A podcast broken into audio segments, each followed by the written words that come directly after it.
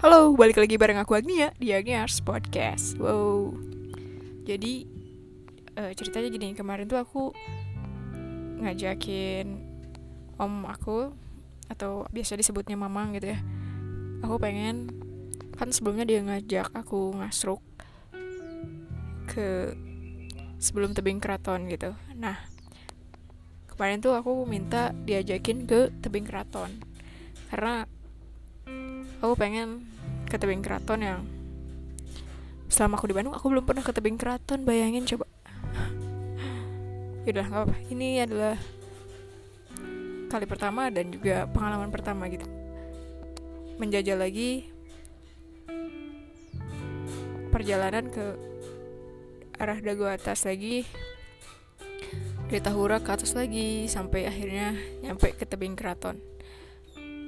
Yang sebelumnya mungkin awal-awal karena fisik juga masih belum kuat dan juga masih belum terlatih untuk menggunakan sepeda yang gigi itu seperti apa, dan masih banyak ternyata yang harus dipelajari gitu. Dimana saat kita mengambil gigi kita tuh harus pas tanjakan tuh harus satu-satu, atau gimana cara ngatur gigi yang benar, terus banyak banget lah. Maksudnya ini pengalaman baru lagi gitu. Aku menaklukkan lagi dimana ketakutan aku yang aku rasa aku gak akan kuat gitu. Tapi setelah dijalani, gak apa-apa. Ketika kamu capek, ketika kamu udah merasa butuh untuk stop, ya stop gitu. Jangan dipaksain, karena dipaksakan pun juga nantinya malah kamu pingsan dan merepotkan orang lain gitu kan.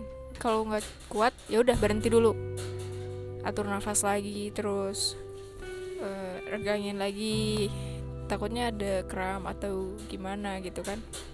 Dan minum dulu atau enggak di ganjel pakai permen gitu. Terus lanjut lagi, lewatin tanjakannya yang lumayan ya. Kalau yang belum berpengalaman, mungkin waktu aku pertama kali kesana gila, berapa kali sampai mau bikin orang jatuh kayaknya, ngerem mendadak gitu kan, karena masih belum bisa mengatur giginya kayak gimana gitu. Namun kemarin tuh lumayan lah, sedikit enggak buat orang lain berhenti atau gimana gitu, karena kan dibimbing juga gitu sama emang aku dan juga sepupu aku gitu, yang menjadikan bahwa setiap perjalanan mempunyai makna gitu. Aku harus melawan ketakutan aku, apapun yang terjadi di depan, ya itu yang harus aku laluin gitu untuk mencapai tujuan aku, ya ke Tebing Keraton gitu. Mungkin kemarin ada 8-10 kali deh stop dari selama perjalanan gitu.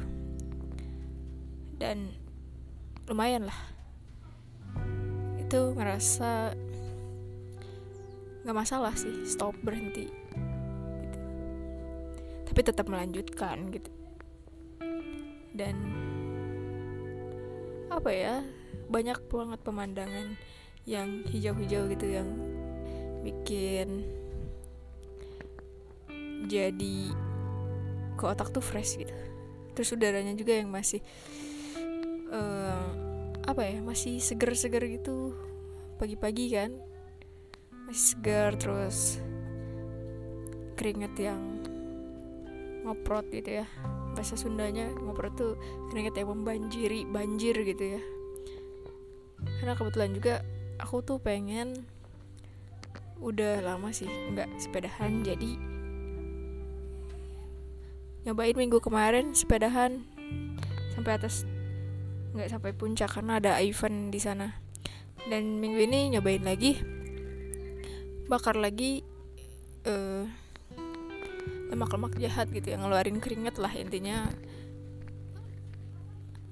supaya sehat gitu. Dan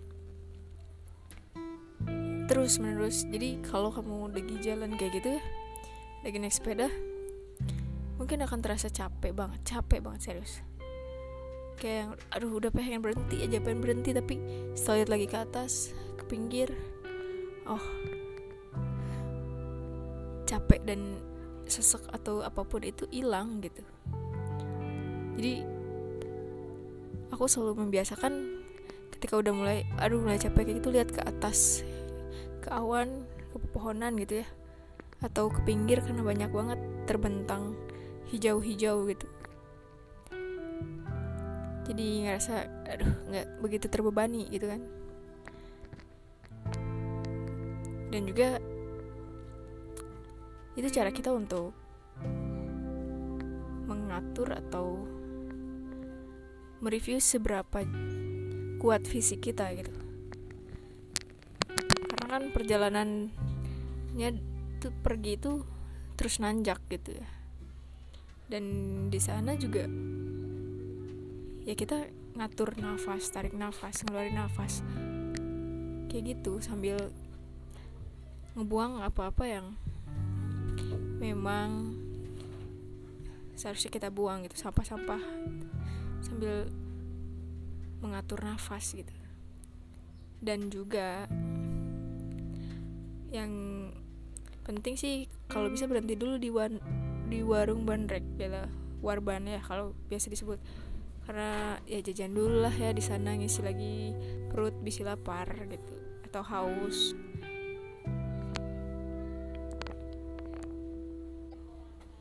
Setelah isi lanjut lagi kan ke tujuan Tebing Keraton, lumayan lagi tanjakannya gitu. Tapi setelah sampai di Tebing Keraton, udah deh buyar semua kecapean yang selama tadi perjalanan kita rasa gitu. Ih, bangga banget, maksudnya akhirnya gitu kan bisa juga melewati rintangan yang aku pikir aku gak bisa gitu untuk lewatin. Aku pikir aku akan berhenti tengah jalan terus muter aja deh, capek gitu. Dan seneng aja gitu, melawan ketakutan atau keraguan diri sendiri kan. Setelah nyampe di sana, karena emang dan sepupu aku udah pernah masuk, aku masuk aja sendiri. Karena kata mang aku udah sampai sini harus masuk, lebar kapan lagi gitu kan. Kesana masuk, bawa sepeda, ngambil beberapa foto, terus melihat beragam hamparan hijau di depan, menutup mata dan mengambil nafas sejenak, mengatur ulang nafas, menyegarkan. Rasanya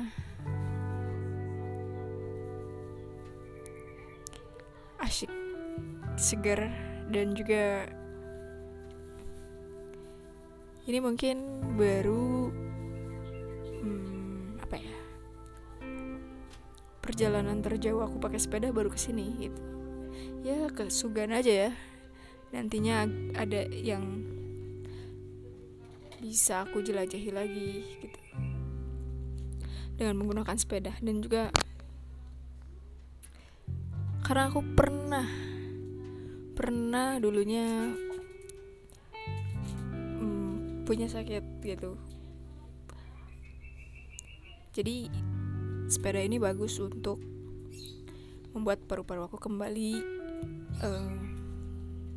segar gitu. Maksudnya karena kan selama ini kita hidup di kota tuh banyak banget polusi udara, debu, dan juga banyak asap-asap gitu. Nah ini yang membuat pertukaran oksigennya itu